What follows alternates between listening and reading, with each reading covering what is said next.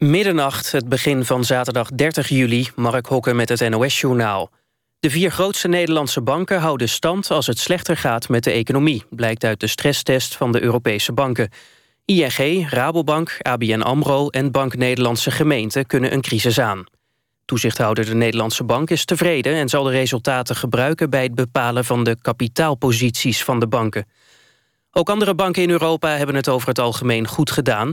Het minst bestand tegen economisch zwaar weer is de Italiaanse bank Monte di Paschi di Siena. Voor die bank is er een reddingsplan. Ook de Spaanse Banco Popular, twee Ierse banken en het Oostenrijkse Raiffeisen scoren slecht. De politie in Schotland heeft meer dan 500 slachtoffers ontdekt van kinderporno. Er zijn meer dan 30 miljoen foto's onderschept. Bijna 80 mensen zijn in staat van beschuldiging gesteld. Een van hen zou meer dan 10 miljoen foto's op zijn computer hebben. Sommige slachtoffers waren niet ouder dan drie jaar. Op de Olympische Spelen in Rio de Janeiro zijn ook de Russische gewichtheffers niet welkom.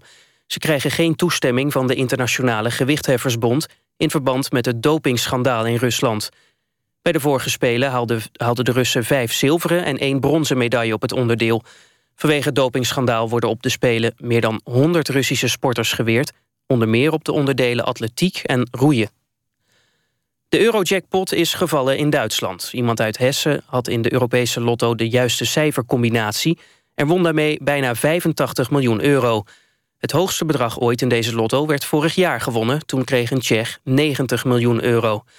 Aan de Europese lotto doen 17 landen mee, waaronder Nederland.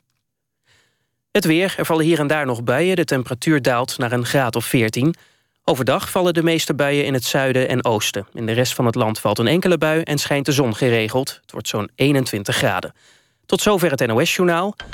ANWB Verkeersinformatie op de A1 Apeldoorn richting Amsterdam... tussen Barneveld en Hoevelaken, 3 kilometer door wegwerkzaamheden. Dat was de verkeersinformatie. NPO Radio 1. Human.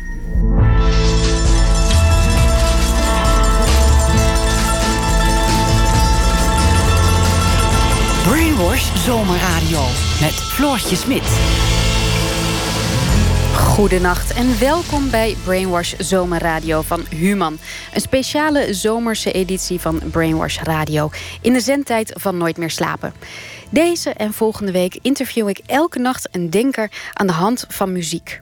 Welke nummers en welke artiesten zijn vormend geweest voor zijn of haar denken? En vanavond praat ik daarover met politiek filosoof Tamar de Waal. Verder in de uitzending cabaretier Jan-Jaap van der Wal. In een korte lezing, een Brainwash Talk, geeft hij zijn visie op het onderwerp waar ik ook uitgebreid met Tamar de Waal over ga praten, namelijk migratie.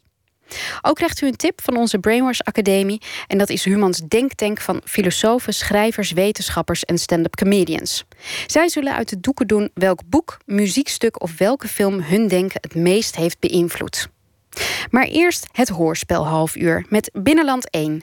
Nieuwsfictie vanuit de binnenwereld. Gepresenteerd door Ronald Snijders. Graag tot straks. Het is de hoogste tijd voor het hoorspel half uur. Elke vrijdagavond rond deze tijd op NPO Radio 1. Hoge Veluwe Extreme. Hoge Veluwe Extreme. Na het bekende natuurpark De Hoge Veluwe is er nu ook... Hoge Veluwe Extreme. Een mega groot wildlife experience park de grootte van Frankrijk.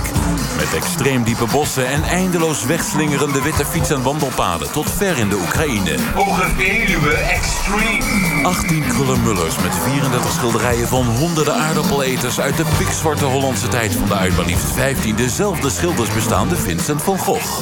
Hoge Veluwe Extreme. Niet alleen 17.000 herten en 30.000 fazanten... maar ook tienduizenden impala's, giraffen, leeuwen, tijgers en de witte neushoorn. Je kunt je kont niet keren of je struikelt over een van onze 40.000 pandaberen. Hoge Veluwe Extreme. De Hoge Veluwe Extreme. Hier moet nog een slogan komen. U luistert naar de VPRO. Op Radio 1, de nieuws- en sportzender.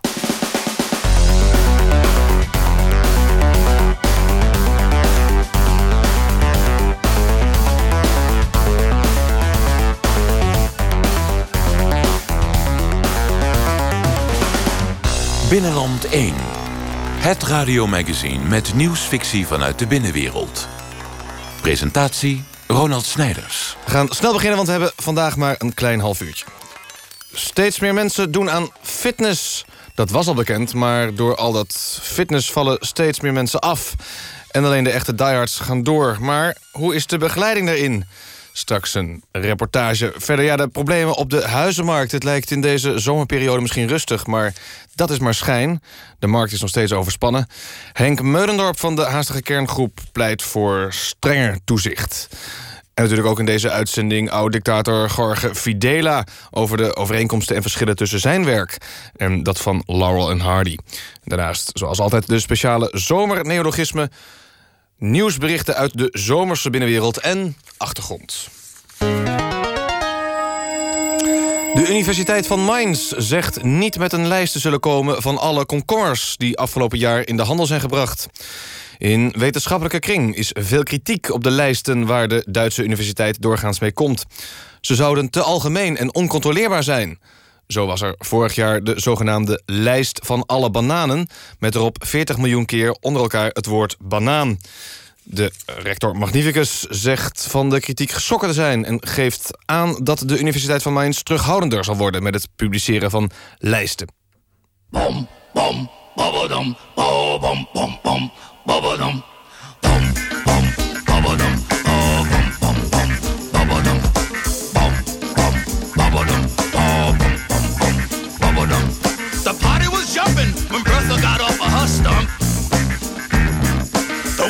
Were blowing and everybody did the bump. But all the time Bertha had been working on a goodie.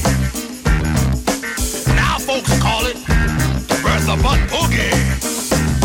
When Bertha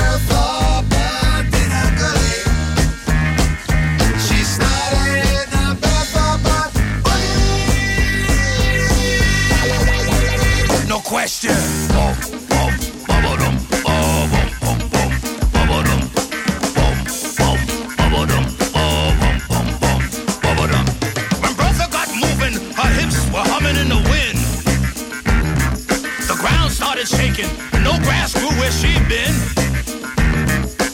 The music was popping, the crowd had formed a ring. Our sisters yelled, Boogie Bertha, do your thing! Uh, for your information, Bertha had three sisters. Betty Butt, Bella Butt, and Bathsheba Butt.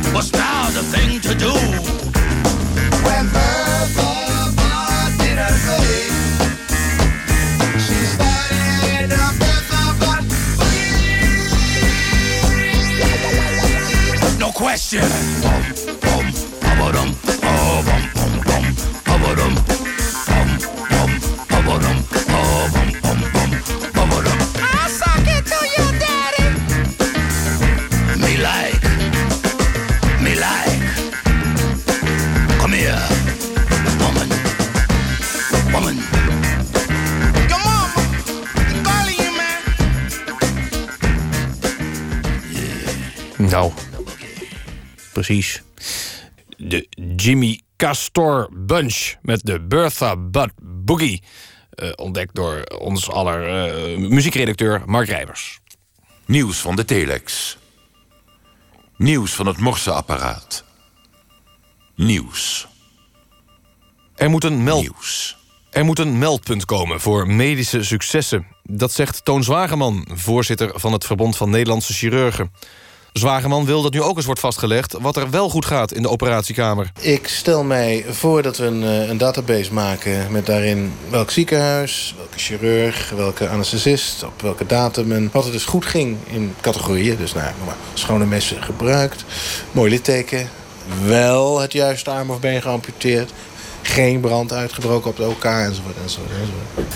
De medische verpleging moet daarmee uit het verdomhoekje komen.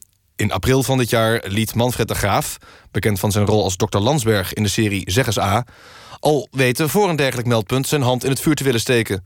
Zijn doktoren hadden hem dat echter afgeraden. De Graaf mag na het weekend weer naar huis. Nieuws. De Universiteit van Mainz is de meest productieve universiteit van Europa. Dit blijkt uit een onderzoek van de Universiteit van Mainz. Een redacteur magnificus van Mainz, die zijn naam niet wil noemen, reageert verheugd. Ja, dat is hartstikke mooi. Ja, dat is hartstikke mooi. Uh, we, we zijn natuurlijk niet de enige universiteit uh, van Europa, maar wel uniek. Uh, dat is zeker te danken aan onze opzet. Hier werken wij niet met specialisten. iedereen mag onderzoeken wat hij leuk vindt. En als hij maar met een goed plan komt. Binnenland 1. Wereldvreemd op het gebied van nieuws. Fitness. Steeds meer mensen doen aan fitness. En lang niet alleen homo's, maar ook steeds meer gezonde heterofielen... met een warme belangstelling voor vrouwen, zoals u en ik. Maar fitness is alleen gezond als je weet wat je doet. Daarom start het Verbond van Fitnesscentra, de KNVB... de Koninklijke Nederlandse Fitnessbond... met een campagne om hun klanten erop te attenderen... dat een goede begeleiding noodzakelijk is... Atte Burger liep mee met fitnesscoach Vetja de Wit... in fitnesscentrum Hefeistion in Alkmaar. Vetja, we zijn hier in de sportclub waar jij werkt. Ja. Uh, ik zie mensen op loopbanden, uh, fietsjes, een soort langlaufapparaat daar. Uh, of zie ik dat verkeerd? ja, dat zie je verkeerd. Kijk, wat wij hier doen, dat noemen we de cardio-trainingen. Oké. Okay. ja, de duur en de uithoudingsvermogen, vetverbranding. Hier in de zaal hiernaast. Dit hier, dan zie je de fitnessapparaten. De gewichten met eraan de spierbundels en de ja. testosteronkanonnen. Ja. maar wat gaat hier dan verkeerd allemaal? Wat valt hier te begeleiden? Nou, kijk. Mensen die aan fitness doen, die zijn over het algemeen dom. Je ziet dat mensen heel erg uh, ja, met hun lichaam bezig zijn... en dat hun uh, geest daardoor dus eigenlijk uh, verwaarloosd wordt. Ik zeg altijd, de tijd dat jij op die loopband bezig bent... dan had je ook een boek kunnen lezen. Maar ja, dat snappen ze natuurlijk niet. Of ze verstaan me niet, want ja, ze lopen allemaal met zo'n... hoe heet dat tegenwoordig? Zo'n um, Walkman. Wat doen jullie om de mensen die hier trainen uh, daarin te begeleiden? We geven cursussen. Ja, we leren de mensen lezen, schrijven. Ja, de meeste mensen die hier komen die zijn uh, analfabeet of dyslectisch. Of praten in anagrammen. Dus dat betekent dat, uh, nou, dan moet je eerst opschrijven wat iemand zegt... en dan moet je die letters in de juiste volgorde zetten... om te weten wat ze zeiden. Dat, nou ja, maar ja, dat, eh, dat is eigenlijk alleen maar typisch uh, Noord-Hollands. In Eindhoven hebben we bijvoorbeeld ook een vestiging. En daar kennen ze dat probleem niet. Die hebben weer uh, te maken met uh, inteelt. Handicaps die al generaties lang in de familie zitten. Nou, mensen met drie armen, probeer daar maar eens een trainingsschema voor op te stellen. Maar ja, zo heeft elke provincie wel wat. Behalve Drenthe. Uh, jullie kwamen vorig jaar nog in het nieuws omdat er drie mensen waren doodgeschoten hier in de club. Ja, ja mensen, mensen wij noemen dat uh, klanten. Ja, maar toch. Ja. Nou ja, ja. Doodgeschoten. Ja, het is gewoon een beetje verkeerd in de media terechtgekomen. Kijk, wat, wat, wat er gebeurd is, is dat een van onze klanten klem was komen te zitten in de powerstation. Hè? Dat is zo'n apparaat hier. En toen hebben twee van mijn collega's geprobeerd hem eruit te trekken. En nou ja, dat lukte niet. En toen kwam uh, Huip. En nou ja, die is toen uh, begonnen met schieten op de collega's en op die klant. En ja, daarbij zijn drie doden gevallen, ja. Ja, nee, dat klopt. Maar dat was vreselijk. Dat was echt vreselijk, ja. Huip is ook echt ontzettend geschrokken. Maar het zijn, ja, het zijn dan ook van die enorme knallen. En vooral met die akoestiek hier, dan, nou, dat komt gewoon hard aan. Ja. Sindsdien draagt hij ook van die oor... Hier, nou, dan zul je hem hebben. Huip. Hey. Hoe is het?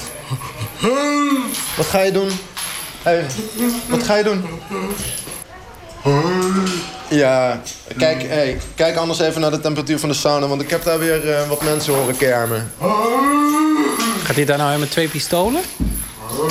Ja, ja, Huip is een, eigenlijk een soort manetje van alles. Oké. Hey, even terug naar die apparaten. Ehm, Is daar ook niet meer begeleiding bij nodig? Eh, het gaat toch om zware gewichten? Ik kan me zo voorstellen dat...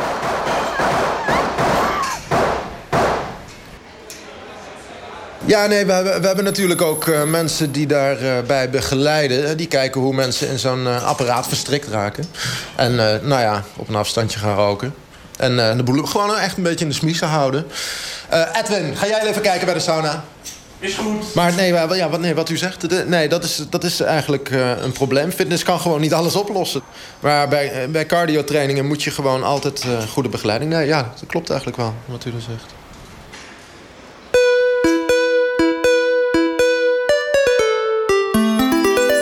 Nieuwsfictie. Wat gebeurde er deze week allemaal niet in het binnenland?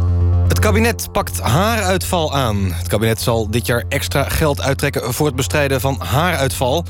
De maatregel komt nadat de stylistes van de Tweede Kamerleden hadden geklaagd over de hoeveelheid haar die ze aantroffen op de vaak gehuurde kleding van de parlementariërs.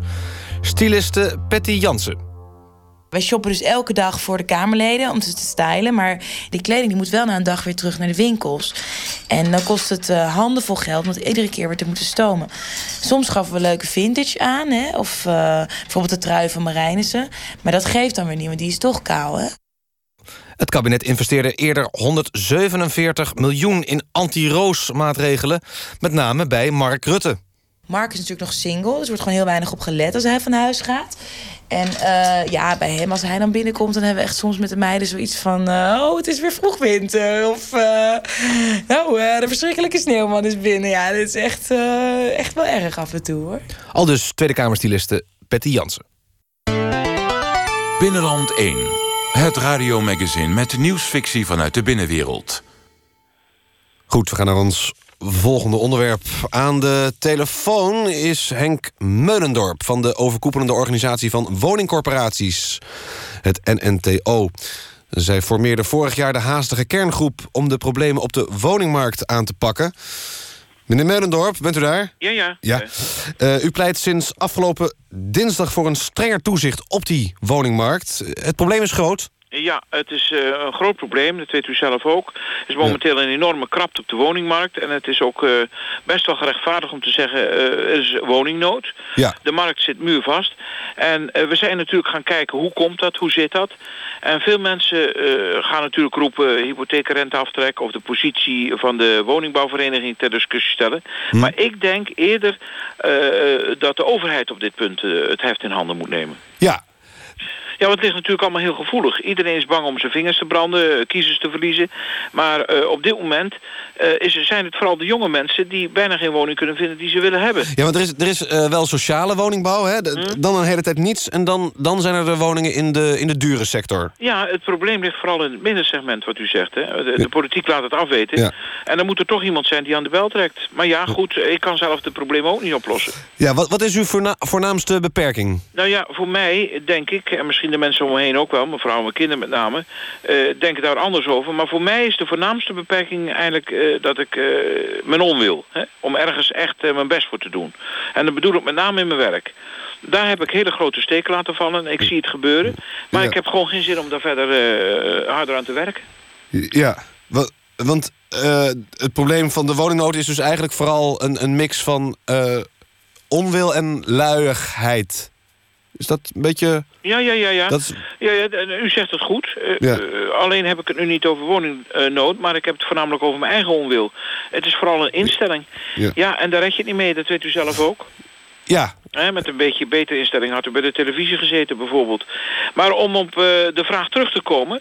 eh, we hebben eh, het hier wel over een hele historische krapte in de woningmarkt. En iemand met een beetje goede wil zou daar een einde aan kunnen maken. Maar geen goede wil. Dus... Nee, geen goede wil, nee. En vandaar dat we dinsdag aan de bel hebben getrokken. Want eh, zo kan het echt natuurlijk niet verder. Maar ja, u werkt voor de gezamenlijke woningcorporaties. Ik neem aan dat u eh, toch eh, wordt aangesproken op de resultaten. Ja, zeker. In functioneringsgesprekken. En ik heb ook een officiële waarschuwing gehad. Maar ja, dat verandert natuurlijk niks aan mijn onwil. Het Nee. zou natuurlijk ook niet realistisch zijn van mijn achterban. Eh, want ik ben eigenlijk vanaf het begin heel duidelijk geweest. Ik heb de boel echt eh, lopen tegenwerken en met mijn kont tegen de kribben gegooid. Maar goed, het staat allemaal in het perscommuniqué, denk ik. U zal het van gelezen hebben. Nou, dat perscommunicatie, dat hebben wij niet, niet ontvangen. Oh. Oh nee, dat is waar ook. Dat heb ik niet opgestuurd. Het ligt gewoon nog in mijn la. Dat klopt dan wel weer. ja, precies. Ja. Goed, meneer Merendorp. Ja. Meneer... eh, Hartelijk dank voor uw commentaar. En eh, succes met uw eh, probleem op, ja, de, probleem. op, de, op de woningmarkt.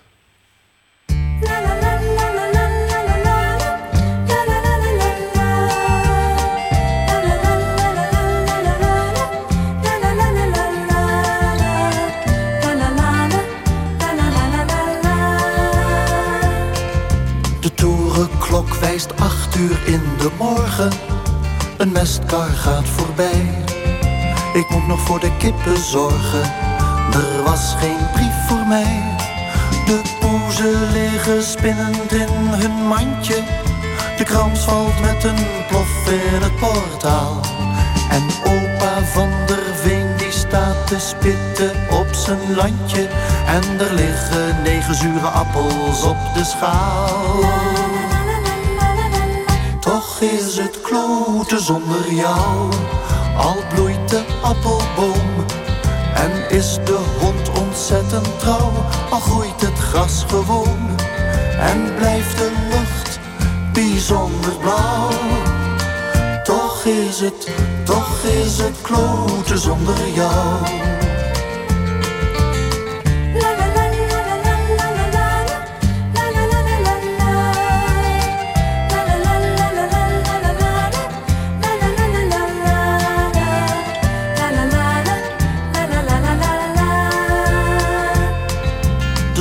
Staat hoog en alle vogels fluiten een loflied op de Heer. De poezen blijven nachten buiten, komt door dat warme weer. Een radiopastoor praat over Jezus. De zon gaat in het bos horizontaal. De buurman roept zijn hond, ik draai een plaat van de Four. En er liggen zeven zure appels op de schaal. Zonder jou, al valt de avond zacht. En komt de aap niet uit de mouw, al schijnt de maan vannacht. En blinkt het gras straks van de dauw. Toch is het, toch is het kloten zonder jou. Toch is het kloten zonder jou. Al ruikt de nacht naar hooi. En houdt de buurman is de liefde mooi. En gaat mijn broer in ondertrouw. Toch is het, toch is het kloten zonder jou.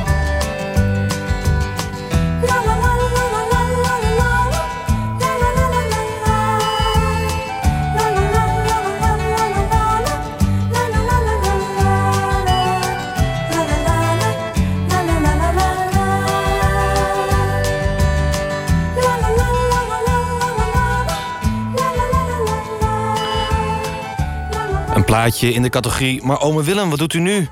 Edwin Rutte met Toch is het kloten zonder jou. In onze serie waarin we praten met mensen die beroepen uitvoeren... en hun eigen beroep vergelijken met dat van Laurel en Hardy. Vandaag een speciale internationale aflevering. We hadden een gesprek met oud-dictator Jorge Videla. En hij praat over de invloed van Laurel en Hardy op zijn werk.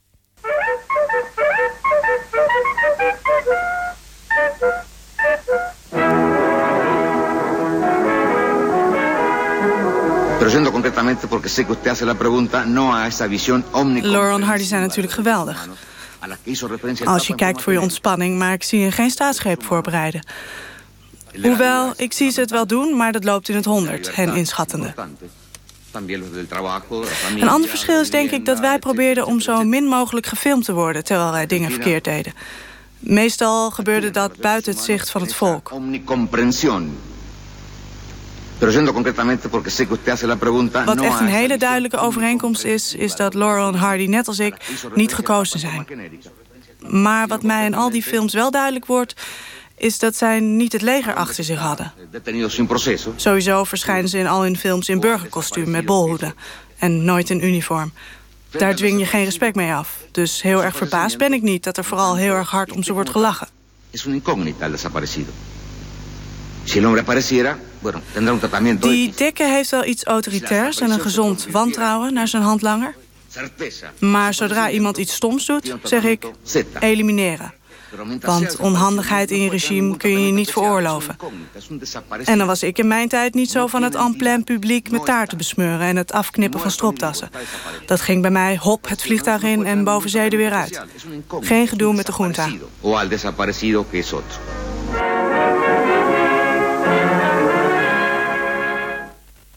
Neologisme. Nieuwe woorden voor binnenlands gebruik. Ja, dat is de, de jingle. En dit is de rubriek zelf. Welkom. Het is een eh, zomerse rubriek. De variant betekent dat wij niet gebruik maken van uw diensten als eh, ja, zorgvuldige betekenisverzinners. Maar eh, ja, we hebben onze eigen woorden en betekenissen. En we hopen dat u eh, daar wellicht weer eh, door geïnspireerd raakt. Allereerst het nieuwe woord waterontkenning. Dat is een uitspraak van iemand die beweert dat iets niet water is. Bijvoorbeeld, dit is een stoel. Kangoeroe. Of kangoeroe, moet ik eigenlijk zeggen. Yoga-docent die lessen verstoort door driftig in het rond te springen tijdens meditaties. Graaltegeltje. Aandenken dat ridders die de heilige graal hadden gevonden... mee naar huis kregen. Houtrijm. Houtrijm, dat is een eh, speciale vorm van materiaalrijm in de poëzie... waarin binnen het metrum op vaste momenten een houtsoort wordt genoemd. Bijvoorbeeld, en dan in het AA-rijmschema... Sint zat te denken aan grenen, maar kocht een tafel van mahonie. De rederijkers streefden ernaar om alleen op houtsoorten van dezelfde plantenfamilie te rijmen. Dat waren de vier neologismen voor deze week. Op de website www.binnenland1.nl kunt u deze teruglezen. U kunt ook zelf nog steeds neologismen of reacties op de uitzending sturen naar binnenland1.vpro.nl. Binnenland 1. Het radioprogramma voor luisteraars en door programmamakers. Nog een laatste bericht. Dieren waarvan tekenfilms gemaakt zijn... kunnen met terugwerkende kracht aanspraak maken op een vergoeding. Zo kan de eend, die ooit model stond voor Donald Duck...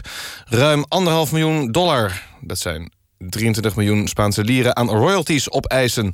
Het zogenaamde animatarief wordt bepaald door het aantal minuten... dat het betreffende dier in beeld is geweest. Voor sommige dieren pakt de maatregel minder gunstig uit. De 101 Dalmatiërs, die ooit model stonden voor 101 Dalmatiërs... in de gelijknamige Disney-film 101 Dalmatiërs... moeten het bedrag delen door 101 Dalmatiërs. Dit was Binnenland 1 voor deze week weer bij de VPRO. Graag tot dan.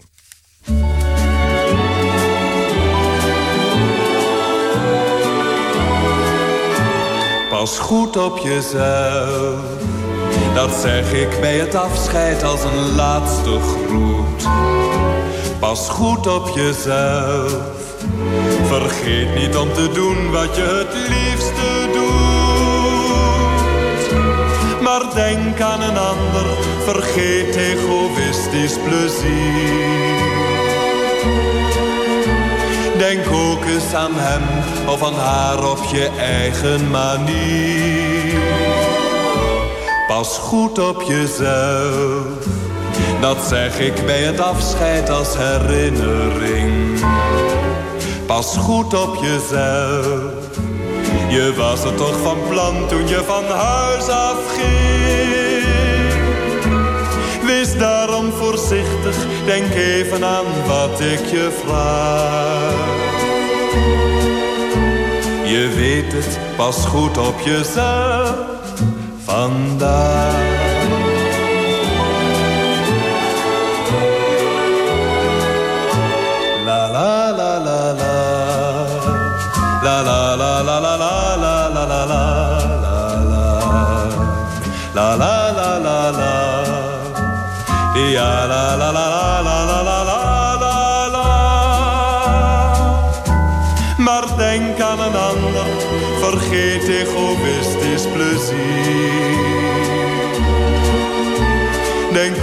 Eens aan hem of aan haar op je eigen manier. Pas goed op jezelf, dat zeg ik bij het afscheid als herinnering. Pas goed op jezelf, je was er toch van plan toen je van huis afging.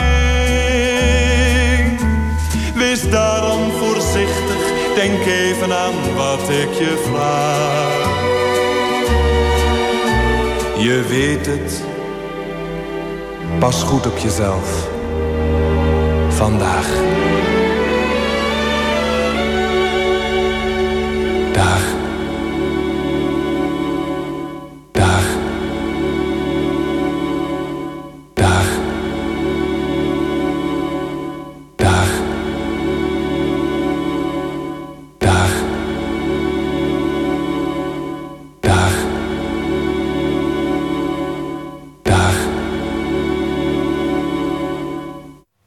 Goedenacht en welkom terug bij Brainwash Zomerradio.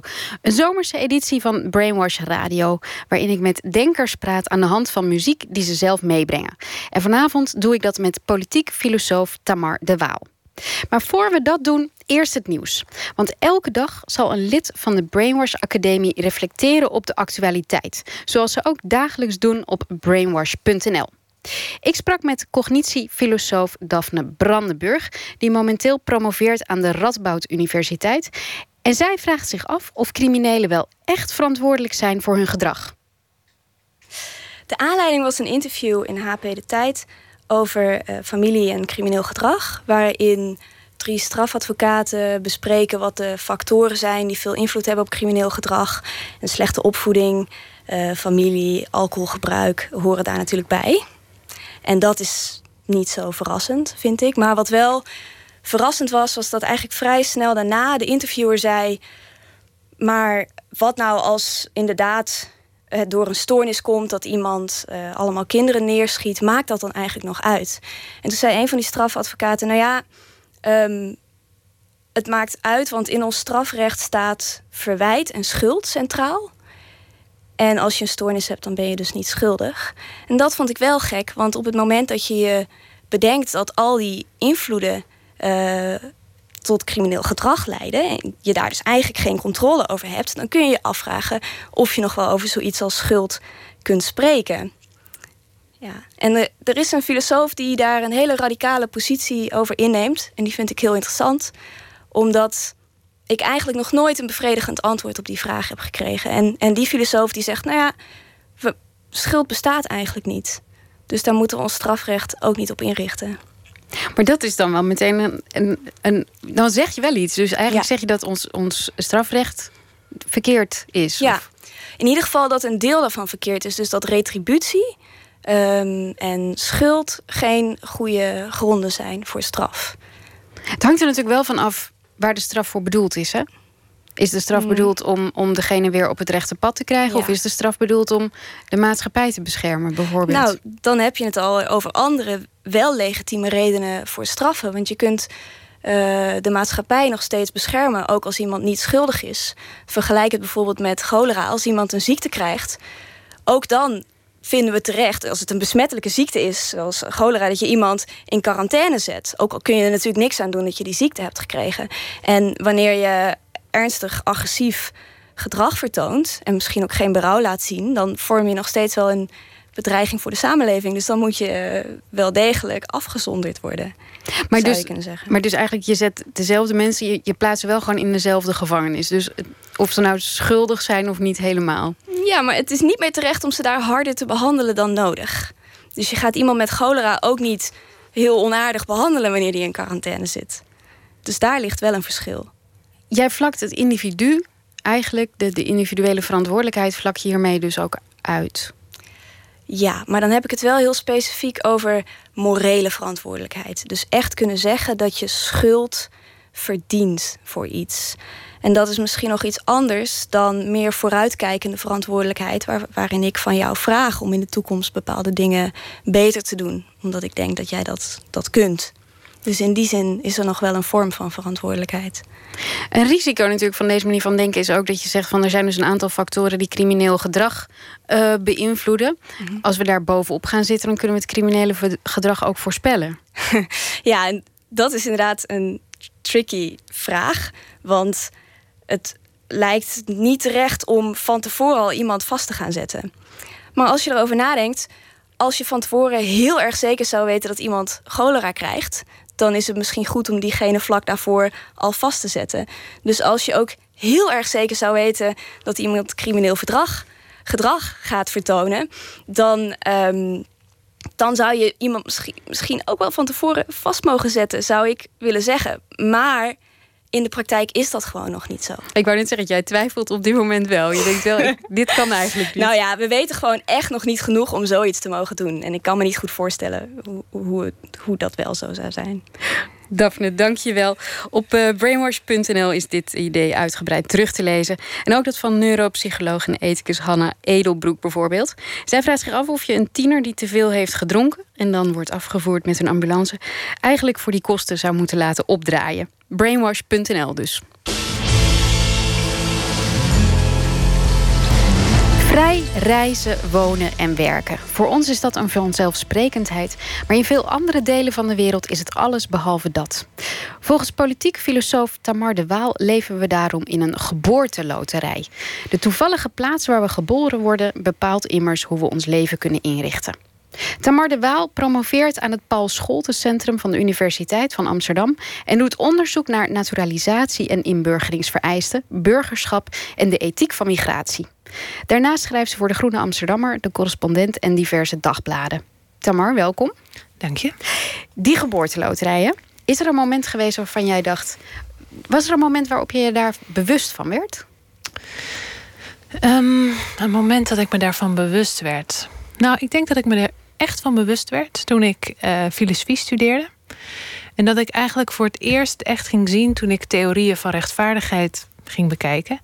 Dat die eigenlijk altijd uitgaan van een groep mensen die al bestaat. Dus als je een boek leest over uh, rechtvaardigheid, en er zijn heel veel verschillende opinies over natuurlijk, dan is eigenlijk altijd de eerste paragraaf: deze rechtvaardigheidstheorie gaat uit van het idee dat alle mensen gelijkwaardig zijn. Dus op het moment dat wij een boek openslaan en dat begint met deze filosoof gaat ervan uit dat deze en deze groep ongelijkwaardig is, dan leggen we eigenlijk dat boek meteen weg. Dus dat is eigenlijk een soort van basisminimum waar we allemaal mee beginnen. En dan eigenlijk een alinea later zeggen we: daarom geven we burgers van dit en dit land uh, gelijke rechten. Maar er wordt eigenlijk nooit uitgelegd hoe je van, nou ja, toch alle mensen ter wereld naar dat idee van een staat komt met burgers. Dus eigenlijk is ons hele filosofische denken over rechtvaardigheid op dit moment gebouwd op een onuitgesproken assumptie dat de staat rechtvaardig is en de groep burgers die daarbij hoort. En als je dat natuurlijk doordenkt, van nou blijkbaar als je dus bij een staat hoort die dat soort principes erkent, dan heb je recht op die gelijke rechten. Maar als je daar buiten valt, niet. En niemand kan eigenlijk uitleggen hoe dat zo gekomen is en waarom dat dan rechtvaardig is. Dus eigenlijk is er al op de eerste bladzijde van al onze filosofische boeken een hele grote onuitgelegde stap gemaakt. Dus eigenlijk, jij gaat ervan uit, iemand ook die uit een ander land komt, is ook een mens. En daarmee eigenlijk gelijkwaardig. Die zou eigenlijk gewoon burger moeten kunnen worden. Nou ja, dat hoeft niet per se. Uh, want je kan natuurlijk gaan spelen met dat idee van gelijkwaardigheid. Betekent nou bijvoorbeeld dat gelijkwaardigheid dat dat allemaal in één staat moeten leven? Um, of betekent dat dat er misschien verschillende staten kunnen bestaan, maar dat mensen in al die verschillende staten een gelijkwaardig leven moeten kunnen leiden? Dus dat zou je kunnen vergelijken met uh, je hebt recht op een familieleven. Dat is ook iets dat uh, bestaat. Maar dat betekent niet ineens dat iedereen je broer of zus moet zijn of zoiets. Dus je kan wel denken, er zijn bepaalde affecties die er bestaan tussen mensen, bepaalde historische banden, die kunnen wel een bepaalde waarde hebben. Maar wat betekent dat grondbeginsel van gelijkwaardigheid dan precies om een rechtvaardige wereld te creëren? Dus dan ga, je inderdaad nadenken over migratie. Ehm, en dan zou je dus bijvoorbeeld komen tot de conclusie, uh, wat ook al door verschillende mensen is geopperd, dat je als land waar welvaart is en veiligheid, je alleen maar mensen zou mogen weigeren die ook uit een welvarend en rijk land komen. Want het weigeren van die mensen bij de grens zorgt er niet voor dat zij een onwaardig bestaan leiden. Maar op het moment dat jij dus heel rijk bent, maar andere mensen bijvoorbeeld uh, te arm om een menswaardig leven te leiden, dan is die spanning al veel groter. Kan je iemand wel weigeren zonder dat je daar eigenlijk een uitleg voor kan geven? Ja, u bent toevallig niet Europees. Uh, terwijl je weet dat daarmee eigenlijk toch de gelijkheid van alle mensen uh, niet wordt erkend. Dus je gaat in ieder geval op een hele andere manier over migratie nadenken dan dat er eigenlijk wordt nagedacht met het idee van ja, wij zijn nou eenmaal de burgers van dit land en wij hebben daarom het recht om de grenzen te bepalen. Dus uh, je draait eigenlijk het, het denken waar je begint een beetje op zijn kop. Je vindt eigenlijk dat als je, in een, als je in een rijk en welvarend land woont, heb je eigenlijk een soort verantwoordelijkheid tegenover mensen die daar niet in wonen. Ja, en dan kan je natuurlijk twee oplossingen zoeken. Ehm, deze, uh, dit argument wordt wel eens uh, samengevat met de slogan: rijke landen moeten of hun grenzen openen of hun portemonnee. Dus ze hebben een keuze. Dus op het moment dat jij niet wil dat mensen een moreel recht hebben om bij jou naar binnen te komen, moet jij ervoor zorgen dat zij in hun eigen land een menswaardig bestaan kunnen leiden. Dus op het moment dat er hele grote globale ongelijkheden zijn in welvaart bijvoorbeeld, dan zou dus het rijke gedeelte van de aarde zou dan een, een herverdelingsverplichting hebben ten opzichte van de andere landen. Want pas op dat moment zouden ze mensen mogen weigeren van hun landsgrenzen. Dus dat zou een oplossing zijn. Dus ofwel de grenzen over, ofwel de herverdeling starten. Waarom struikelde jij daar nou over, over die bepaling? Want het is toch een. Uh, waarom ben je zo bezig met dat verschil tussen de plek waar je geboren bent, bijvoorbeeld? Waarom ik daarover struikelde? Ja, over, de, over wat jij net vertelde over de discrepantie tussen. Waarom hou je je bezig met het feit dat. met, met, met dat geboorte. Uh, met, met die geboorteloterij, dat bedoel ik. Um, nou, ik denk dat je toch wil begrijpen wat natuurlijk de meest basale uitgangspunten zijn om over rechtvaardigheid na te denken. En op het moment dat je dan ziet dat eigenlijk een van de grootste onrechtvaardigheden die er bestaan op dit moment, dat is namelijk toch grensbepalingen, dat daar eigenlijk heel weinig fundamenteel over wordt nagedacht. Want als je echt naar de klassieke boeken gaat van Hobbes en Locke, gaan allemaal uit van het idee van die staat. Ook hedendaagse boeken van, eh, nou, noem ze de grote namen, Rawls, Habermas. Uh, het zijn allemaal mensen die nadenken over rechtvaardigheid. En het zijn allemaal mensen die meteen beginnen met de staat en burgers. Terwijl als je natuurlijk naar de krant kijkt of uh, uh, gewoon een beetje door de wereld reist, is eigenlijk natuurlijk een van de meest opvallende onrechtvaardigheden van waarom wij wel en zij niet. Dus ik denk dat eigenlijk iedereen die nadenkt over rechtvaardigheid zou moeten nadenken over hoe kunnen we eigenlijk al deze ongelijkheden in de wereld ja, beter adresseren? Hoe kunnen we daar beter mee omgaan? We gaan naar de muziek. Alvast. Uh, jij hebt uh, voor ons muziek uitgekozen, wat uh, veel zegt over je werk. Ehm, om te beginnen, Leonard Cohen, Everybody Knows. Wil je er nog iets over zeggen voordat we gaan luisteren? nee, laten we eerst luisteren. Ja.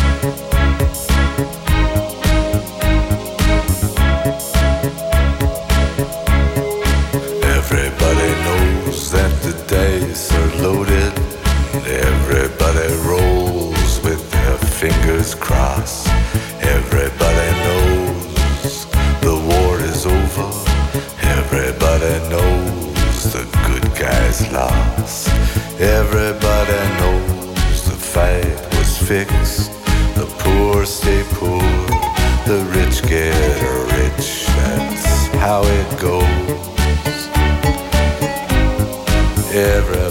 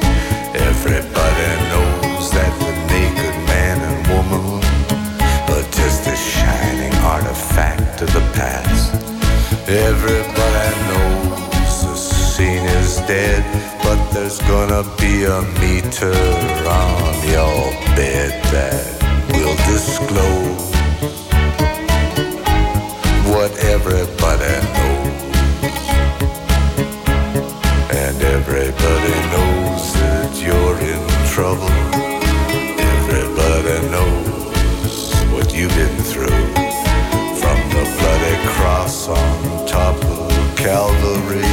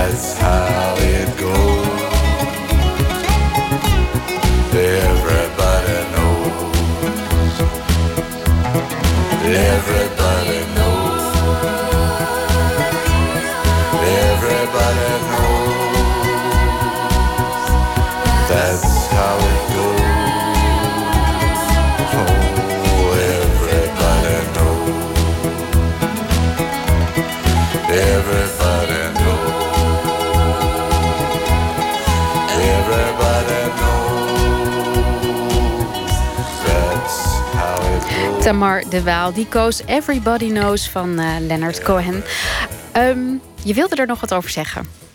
Ja, nou ja, ik heb het eh, ontdekt toen ik eh, in Canada zelf woonde. Want hij is een Canadees, komt oorspronkelijk uit Montreal. Dus ook voor mijn onderzoek heb ik toen een. Ik heb drie keer een half jaar in Canada gewoond. Dus toen heb ik hem ehm, ontdekt en ook eh, heel vaak geluisterd. Dus ook het doet me denken aan die periode dat ik daar was. En ook heel veel met mijn onderzoek en met migratie bezig was. Dus eh, ja, ik, ik, ik kon, ik, eigenlijk dacht ik eerst, ik neem vijf nummers van eh, Cohen. Want ik heb ze veel favorieten. Maar ik dacht, nou, het kan niet, hij kan niet achterwege blijven. En het is gewoon de eerste dat we naar hem luisteren. Ja, je hebt ook niet, niet ehm, dit nummer heeft ook de, de, de tekst mee, toch? Ja, ja, ik vind het een wat politieker nummer dan veel van zijn andere nummers. Um, het is natuurlijk ook wel een beetje een cynisch lied. Uh, everybody knows the, the fight was fixed. The poor stay poor, the rich stay rich. Dus ik, uh, ja, je kan ook zeggen dat Piketty er eigenlijk al in zat. terwijl dit nummer is volgens mij uit de jaren tachtig of zoiets. Dus um, ja, dus ik vind het een heel mooi nummer. Ja, het is... ja, als je iets cynischer erbij hebt, dan, dan past het wel. ja. ja, maar je bent, eigenlijk ben jij helemaal niet zo heel cynisch, volgens mij. Nee, dat is waar. Ik denk inderdaad wel na over echt hoe het dan verder moet. Ja, ja. Dat, is, dat is ook het onderwerp van je promotie aan de UvA. Uh, dat gaat over migratie en ethiek. Waarom, waarom kwam daar jouw interesse te liggen? Nou, eigenlijk is daar niet een heel persoonlijk verbaal, verhaal aan verbonden. Uh, ik had recht en filosofie gestudeerd en ik uh, wilde graag onderzoek doen. En dit was een onderzoek waar een vacature voor was. Dus het is eigenlijk uh, zo simpel als dat. Het had van alles kunnen zijn. Ja, ik denk dat ik op zich ook wel over klimaat of over